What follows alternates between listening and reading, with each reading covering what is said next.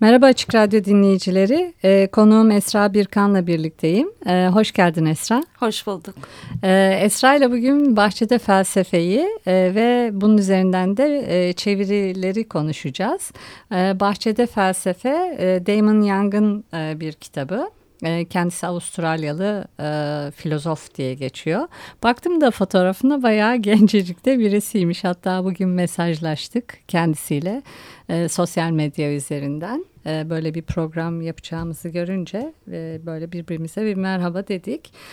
Ee, Esra'dan bahsedeyim biraz konuklarımıza. Ee, Marmara Üniversitesi Mütercim Tercümanlık bölümündesin e, hocasın. Çevreye giriş, çeviri kuramları ve edebiyat çevirisi dersleri veriyorsun. Ekşi Sözlük'te de öğrencilerinin seni çok sevdiklerini gördüm. Bayağı çok iyi şeyler yazmışlar. Sağ Ee, iyi hocalar e, her zaman hani paylaşım yapan hocalar hakkında e, böyle iyi şeyler yazıyorlar. Yoksa hani gözünün yaşına bakmıyorlar diyebilirim. O açıdan da tebrik ederim seni. Teşekkür ederim. Ee, Şimdi Bahçede Felsefe Can yayınlarından e, çıktı. Nisan 2014. Evet. Çok taze bir kitap. E, ve 40 Merak diye de 40 Merak dizisi. Dizisi 28 diye geçiyor. E, güzel bir kitap. Tavsiye de ederim. E, bu tür kitapları böyle elime aldığımda e, hep e, bazı yerlerinde takılıyorum. Acaba yazar mı böyle demişti, yazar mı tıkanmıştı, çeviriden mi bu kaynaklanıyordu e, gibi gibi böyle hani bir sürü bir şeyler aklıma geliyor. E, ama bu e, kitapta e, böyle bir e, şey hissettim. Yani Türkçeyi içine çok sindirmiş bir kitap. Bu da senin sayende olmuş. Teşekkür ederim. Mesela pür telaş, e, işte ne bileyim... E, neydi? E, hasbihal gibi şeyleri kelimeleri çok böyle çevirilerde görmediğimi e, fark ettim bu çeviriyi okurken. Ee, hep böyle akademik satırlar kokuyor veya çok çeviri çeviri kokuyor diğer kitaplarda. O açıdan seni çok tebrik etmek istiyorum. Teşekkür ederim. Ee, ve sen e, bana şey demiştin, bünyeye almadığın bir kitabı, bir şeyi Hı-hı. çeviremediğini. Evet. Ee, dolayısıyla bu kitapta seni hem konu olarak hem de dil olarak ne çekti merak ediyorum. Ee, Oradan da çeviriye geçelim. Tamam. Ee, önce çeviriye geçeyim sonra ona bağlayayım. Ee, bu seni rahatsız eden şeyler çevirilerde... E, bence hani çeviri yapmak için hep iki şeyden söz edilir. İşte dili çok iyi bileceksin, kültürü çok iyi bileceksin gibi bir geyiktir diyorum ben buna. E, çünkü asıl bence e, tabii bunlar olacak ama asıl olan e, yani benim derslerde de anlatmaya çalıştığım şey çevirmen adaylarına çeviri perspektifi. E, yani e, bizi rahatsız eden bu çevirilerin ortaya çıkmasını sağlayan şey bence çok e, kıt bir çeviri perspektifinden kaynaklanıyor. İşte bu yıllardır çeviriyle birlikte hep konuşulan şey sadakattir mesela. Şimdi bu sadakat çok tanımsız bir şey. Yani ben işte bu kitabı çevirdim, e, metne sadık kaldım e, diye e, çevirmen aslında e, metnin arkasına gizlenme yoludur bu. E, benim çeviri perspektifinden kastettiğim şey e, bir kere şunu da fark etmekten geçiyor. E, telif eserle çeviri eser arasındaki sınır aslında o kadar katı bir sınır değil, bulanık bir sınır. Ee, ve e, bunu e, yani böyle bir vizyon geliştirdiğiniz zaman e, şunu anlıyorsunuz yani ben e, bunu aslında yeniden yazıyorum. Yeniden kurguluyorum. Bir tarafta demonte ettiğim şeyi e, başka bir dilde monte ediyorum. Yeniden yazıyorum, yeniden kurguluyorum. Benim de içine giremediğim kitabı e, çevirmek istemememin sebebi de bu aslında. Çünkü yani yazarla bir tür duygudaşlık yaşamam lazım. E, onu e, kendi sözlerimle ifade ede, edebilecek noktaya gelmem lazım kendi içimde. E, böyle olduğu zaman bu ikisi tuttuğu zaman e, iyi bir şey çıkabiliyor. Bir de işte e, yani bu iş hani sadece e, bu kelimenin anlamını bilmiyorum sözlüğe baktım bir şey yazdımla e, pek olmuyor. Hı hı, değil mi? Evet yani orada işte kendi sözlerini oradan e, kendi sözlerinle ifade edebilmek, orada anlatılan şeyin içine girip e, aynı yazarın yaptığı gibi yazar da sonuçta bir olayı, e, bir kişiyi tasvir ederken e, bir sürü kelime arasından en uygun olanını e, seçmeye çalışıyor. Önce kafasında canlandırıyor. O canlandırdığı şeyi en iyi şekilde ifade etmeye çalışıyor. Yani bu anlamda aslında çevirmenin yaptığı işte böyle bir iş. Çok zor bir iş. Çünkü e, hep şunu düşünüyorum. Hani kitapları bazen böyle atlaya zıplaya okuyayım diyorum. Ondan sonra da diyorum ki dur Nurhan hani buna bu kadar emek harcanmış hani o yayla işlenir gibi o kelimeler seçilmiş. Dolayısıyla her bir kelimeyi sindirerek oku diyorum. Ee, ama senin bu çeviride şu aklıma geldi. Ee, Bazen hani biz de yazarken refleks olarak bazı kelimeler kendimizden çıkıyor. Hı hı. Bazılarını çok o kadar da düşünmeden hı hı. kullanabiliyoruz. Ama çeviride öyle değil herhalde. Senin bir kaçarın yok anladığım kadarıyla. Pek olmuyor evet. Değil mi? Hani evet. E, onun düşünmediği kadar belki yazarın sen düşünmek zorunda evet, kalıyorsun sanırım. Evet öyle oluyor. Değil mi? Yani belki her kelimede olmuyordur ama e, metin açısından özellikle soyut kavramlarda ya da metinde önemli işlevi olan kelimelerde e, olabiliyor bu. Ya da bir takım kültürel unsurlarda olabilir. Çünkü e, kültürel unsurlar dediğimizde yani o e, e, kitabın yazıldığı kültüre ait e, bir takım e, unsurları işte e, şöyle de düşünebiliyorsun. Hani bunu e, tabii ki bunların birebir karşılığı yok. Kültürler birbiriyle aynı şeyler değil. Kafanda hayali bir okur oluyor. E, çoğu zaman da o hayali okur belki senin gibi biri oluyor. Yani senin kadar e, bir işte zeka ve entelektüel kapasitesi olan biri olabiliyor. E, belki bazen de e, e, belki bilmiyordur diye düşündüğün olabiliyor. Onları da tek tek düşünmen lazım. Hı hı. Bunları ben e, nasıl verebilirim? İşte dipnot mu koyacağım? Açıklayacak mıyım? Yoksa oradaki bir kültürel unsuru e, burada bize karşılık gelen başka bir şeyle mi değiştireceğim? Bu da mümkün. Yani bu da olmayacak bir şey değil.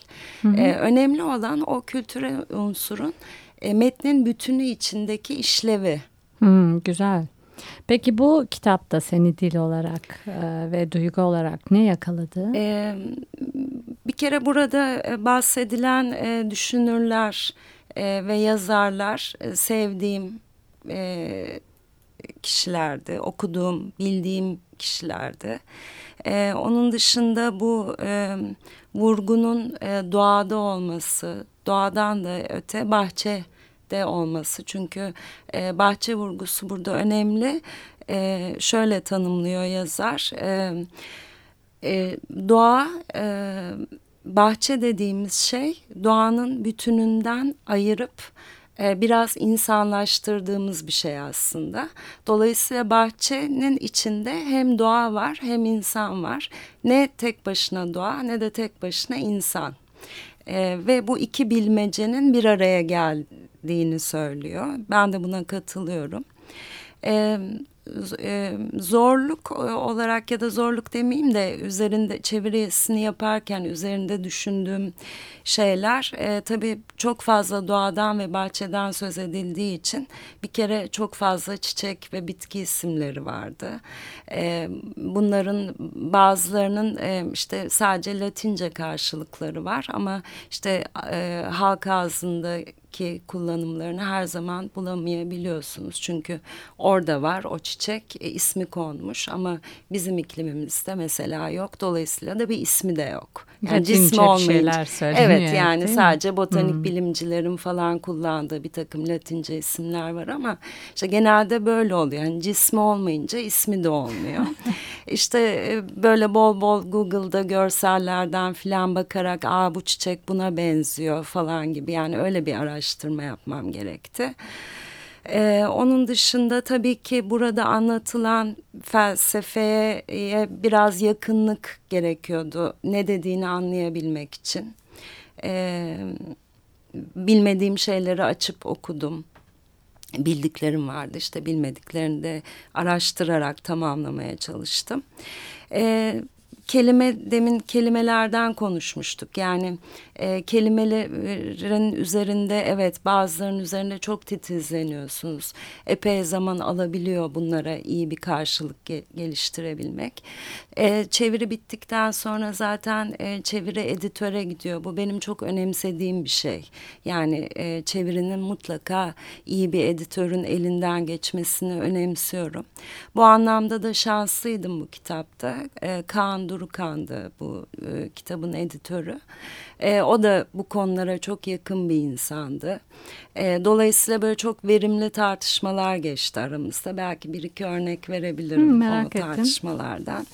Mesela e, Prost'la ilgili bölümde, Marcel Prost'la ilgili bölümde işte Prost'un bir e, şeyi var. E, bir e, egzantrik tarafları çok olan bir insan zaten. Bunlardan bir tanesi de e, saç iğnesiyle fareleri nişan alıp öldürmek ve bundan cinsel bir haz alıyor bunu yapmakta. Evet. Ama yazar orayı bir açık bırakmış herhalde. Böyle yaptığı söyleniyor Söyleniyor falan. demiş. Çok evet. da soğumayalım evet, diye herhalde. Evet yani o, e, o, o şekilde bahsediyor. Ee, ve buradaki nesne saç iğnesi. İşte ben de bu saç iğnesi nedir diye gene hep görsellere hep bakarım. Kafamda canlandıramadığım bir şey söz konusu olduğunda. E, işte dekoratif bir nesne yani kadınların işte topuzuna saçına taktığı dekoratif bir nesne. Ve ben bunu hani saç iğnesi olarak çevirmiştim. Ee, tabii çok yaygın kullanılan bir şey olmadığı için hani herkesin bileceği bir şey olmayabilir. Ee, ama orada şey önemliydi çünkü Prost'un böyle dekoratif nesneleri yani bir estetik e, zaten zamanında işte kitapta da anlatılıyor yani züppeliyle evet. eleştirilen biri e, böyle küçük e, nesnelere dekoratif nesnelere merakı var dolayısıyla e, saç iğnesinin çok bilinmeyen bir şey olması da Prost'la bağlantılı düşünüldüğünde bana göre makuldü. Editörden sonra bir düzeltme geldi. Bu saç iğnesini fırketeyle değiştirmiş. Hmm. Ee, daha çok bilinen bir kelime hmm. olduğu için. Ben de ona itiraz ettim. Ee, yani bu söylediklerimi gerekçe göstererek itiraz ettim. Ama ortak bir nokta bulduk. Sonra ben başka bir şey önerdim. Tamam dedim. Hani o zaman fırkete kadar sıradan bir şey olmasın. Saç iğnesi kadar da e, az bilinen bir şey olmasın. Yaka iğnesi olsun. Yani böylece hani hem Prost'un işte o e, nesne dekoratif nesnelere estetik e, merakını e, gösterecek bir nesne hmm. Olsun. E, hem de tabii orada da bir işlevi var. İşte fare öldürmek, sivri bir şey olacak falan. E, mesela öyle anlaştık onunla o kelimede. E, bir başka kelime e, mesela e, bir yerde aşinalık diyordum ben.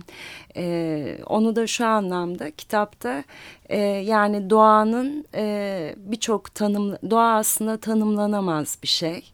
E, birçok tanımları var e, ama bu doğaya aşinalığımız sebebiyle aslında biz bunun üzerinde çok da fazla düşünmüyoruz. Hı hı. E, işte benim orada aşinalığı tercih etmemin sebebi de buydu. Yani çünkü e, aşina olduğumuz bir şeyi fark etmeyiz. Üzerine de çok fazla düşünmeyiz bu sebeple.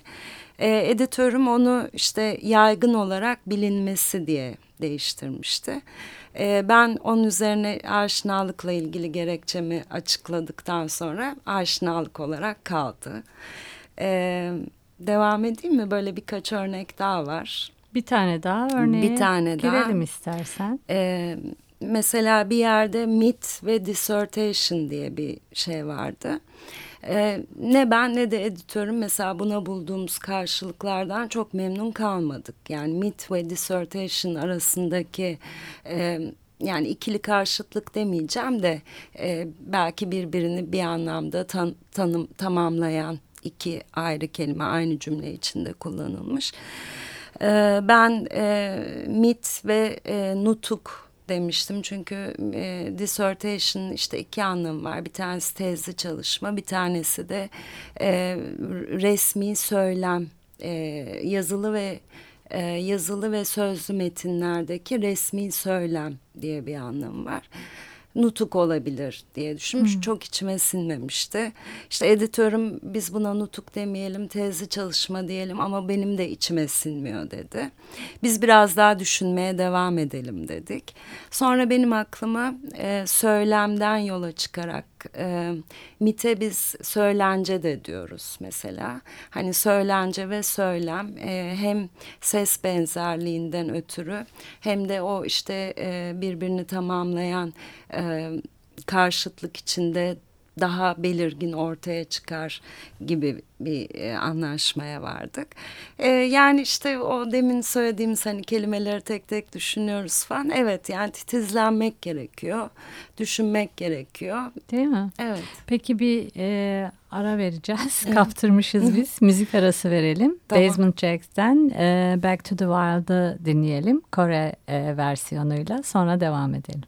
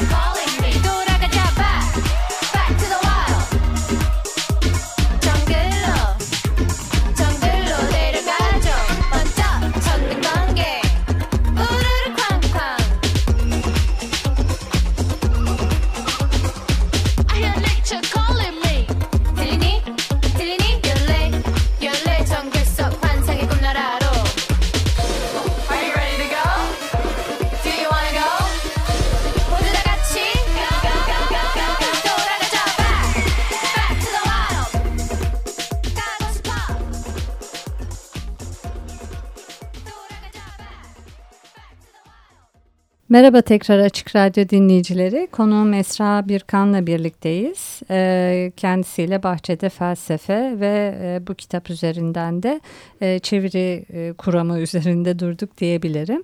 E, kitap güzel bir kitap. İçinde de ee, Jane Austen, Marcel Proust, e, Leonard Wolff, Frederick Nietzsche, Colette, e, Jean-Jacques Rousseau, George Orwell, Emily Dickinson, Nikos Kazantzakis, Jean-Paul Sartre, Voltaire e, gibi yazarların ve bu yazarlar içinde de hani daha antik çağ e, filozoflarına da gönderme yaptığı filozofların e, bahçeyle ilişkisine, doğayla ilişkisine ve düşüncelerine nasıl yansıdığına bakıyor. E, hem kitaplarından hem de söylemlerinden e, örnekler veriyor. E, çok e, akışı zekice ve çok basit e, kurgulanmış gibi geldi bana. E, istersen bunlara böyle bir birer birer e, hani ne yaşadılar, e, nasıl bir düşünceye dönüştü ona bakalım istersen. Olur.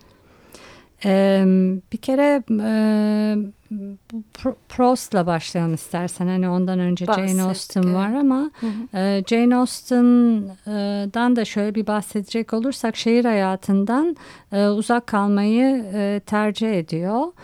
E, hatta onun da etkilendiği yazarlar var. E, bir tanesi Pop. E, her ne olduysa en iyisidir e, diyor e, ve e, oradan yola çıkarak da e, hani ne kadar anlayabilirsek evreni. Hatta Pop'un verdiği bir örnek var. Hani bir öküz nasıl e, çiftçinin tarım planını anlamıyorsa hani biz de evreni e, o kadar anlayabiliriz veya anlayamayız. Dolayısıyla oradan e, yola çıkarak benimsediği, yazdığı şeyler var.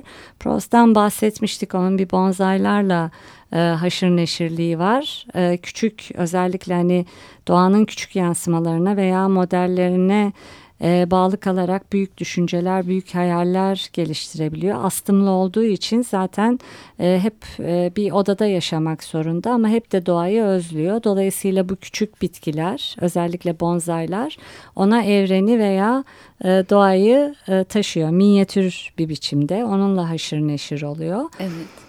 E, Leonard Wolf, e, Virginia Woolf'un e, kocası. Çok güzel bir evlilikleri var ama Virginia Woolf'un intiharıyla birlikte maalesef e, son buluyor. Birliktelikleri çok güzel. Bir yere gidiyorlar, bir ev görüyorlar. İçi nemli, rutubetli, küçük, böyle yaşanmaz bir yer ama bahçeyi gördükleri zaman vuruluyorlar. Yamaçta çok rüzgar almıyor. Ama çok soğuk havalarda bile Leonard Wolf hani iki çorap giyiyor, iki kazak giyiyor ve e, özellikle hani o Virginia ile birlikte e, ektikleri o elma ağacının e, tekrar elma vermesi için onu buduyor. E, ve Virginia Woolf'un da en mutlu olduğu e, yer e, herhalde orası. Evet. E, ondan sonra Nietzsche var. Nietzsche de hep hayatı boyunca e, çok güzel yerler arıyor ama hiçbir yerde de öyle çok fazla kalmıyor. Çünkü hep böyle bir güneşi e, sanki arıyor veya iyi havaları arıyor. E, özellikle de kafelerden, ne bileyim meslektaşlarından kaçıyor e, ve e, doğanın e, tüm e, ne diyelim hani yok edişlerine rağmen insanın bu yok edişlerin içinde kendisini var etmesi gerektiğine inanıyor. Hatta gidelim Vezüv'ün kenarlarında yaşayalım hani mücadele edelim diyor. E, delirinceye kadar da e, yazıları böyle sürüyor. Delirdikten sonra da hani Dionysos imzalı falan e, şeyler yazıyor değil mi? İmza evet. atıyor ve hala da o güneş ışığını e, takip ediyor. Ama doğayla her böyle bir e, ağacın altına geldiğinde kendisine bir e, fikir geliyor. E, Gerisi, Doğanın içinde evet. e, aynı kitapta e, kendisini aradığından da söz ediliyor. Yani e, Nietzsche e, daha yüksek bir Nietzsche'yi işte dinde, kilisede ya da toplantı salonlarında değil e, doğanın içinde aradığı söyleniyor. Değil mi? Evet. Colette var. E, kendisi bayağı bir e, sıra dışı bir şekilde yaşamış e, döneme göre hani lezbiyen ilişkileri olmuş hatta kendi üvey e, ne bileyim oğlunu Olur. da ayarttığı falan söyleniyor. Sonra işte bir e, kanepede veya koltukta yaşamaya mahkum oluyor çünkü çok ağrıları var falan ama hep e, o ee, evinin penceresinden de bahçeyi görebiliyor ve kendisine o çocukluğunu yine hatırlatan veya işte çıkamadığı, yürüyemediği, dokunamadığı doğayı getiren bir şey ve yine hep kitaplarında o doğadan e, alıntılar var. Evet. Ee, Rousseau e, geliyor Colette'den sonra.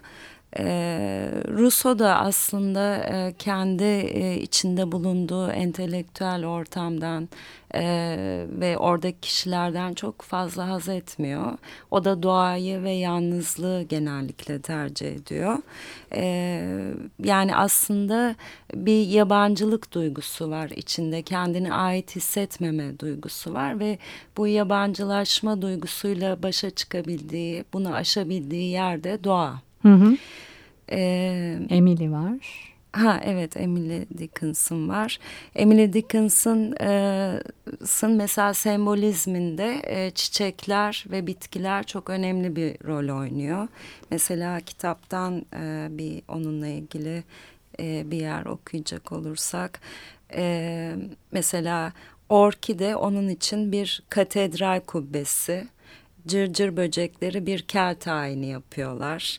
E, zambak ölümsüzlüğü anlatıyor e, hafıza solmasına izin verilmeyen bir şey boydur diye ha, yazıyor. Çok acayip. E, çok fazla çiçek e, şeyi var. Peki e, Orwell ve Kazancakis, Sartre ve Voltaire'den de böyle bir birer cümleyle bahsedelim mi? Programın sonuna yanaştık. Olur. E, Orwell e, çok genç yaşta verem teşhisi konuyor ve e, aslında bir hastaneye da sanatoryuma yatması gerekirken e, Cura'da e, böyle taşlı bir e, toprak parçası satın alıp e, ömrünün geri kalanını bu toprakla mücadele ederek e, geçiriyor. E, ve kitapta da bundan şey diye bahsediliyor. Aslında kendini tüketme ve yok etme arzusuydu bu Orwell'in. Çünkü çevresinde yaşadığı e, acılara e, dayanamıyordu. Yolu da çareyi de kendini tüketmekte buldu hı hı. deniyor. Kazancakis e, güzelliği bir taş bahçesinde arıyor. E, bu e, Japonların e, şey kare galiba dedikleri e, bir taş bahçesi. Evet, kare sansui dedikleri bir taş bahçesi. Aslında burada taş bahçesinde taş ve kumdan başka hiçbir şey yok. Bir de yosunlar var. E, ama e, burada orada çok güzel bir laf vardı. E, bahçe aslında negatif alan kullanımından faydalanıyor. Yani bahçenin içinde taş ve kumdan başka hiçbir şey yok. Ama e, dışındaki doğayı kendi içine alarak hmm. bir karşıtlık yaratıyor. Hı E, ve mesela Kazancakis de e, güzelliği bu bahçede buluyor. Hı hı. Güzelliği ve estetiği. E, Sartre, e, Sartre'da kestane ağacı çok önemli bir rol oynuyor. Sartre'ın doğayla ilişkisi aslında bir nefret ilişkisi. E, ke, e, ve bir parkta kestane ağacını bakarken e, Bulantı romanının ilk tohumları burada atılıyor. Çünkü bu ağacın varoluşunun çok anlamsız olduğunu hı hı. ve bundan tiksiniyor. Hı hı. Bu ağaca bakarken aklına bunlar geliyor ve bulantı romanı da buradan çıkıyor. Ee, evet, e, Voltaire var. E, Voltaire içinde doğa e, ona merhamet ve sorumluluk duyguları aşılayan bir şey. Hı hı. E, bir, e, çok güzel bir kitap. Bu böyle hani detaylı detaylı e, dinleyicilerimize hani okumalarını tavsiye edelim.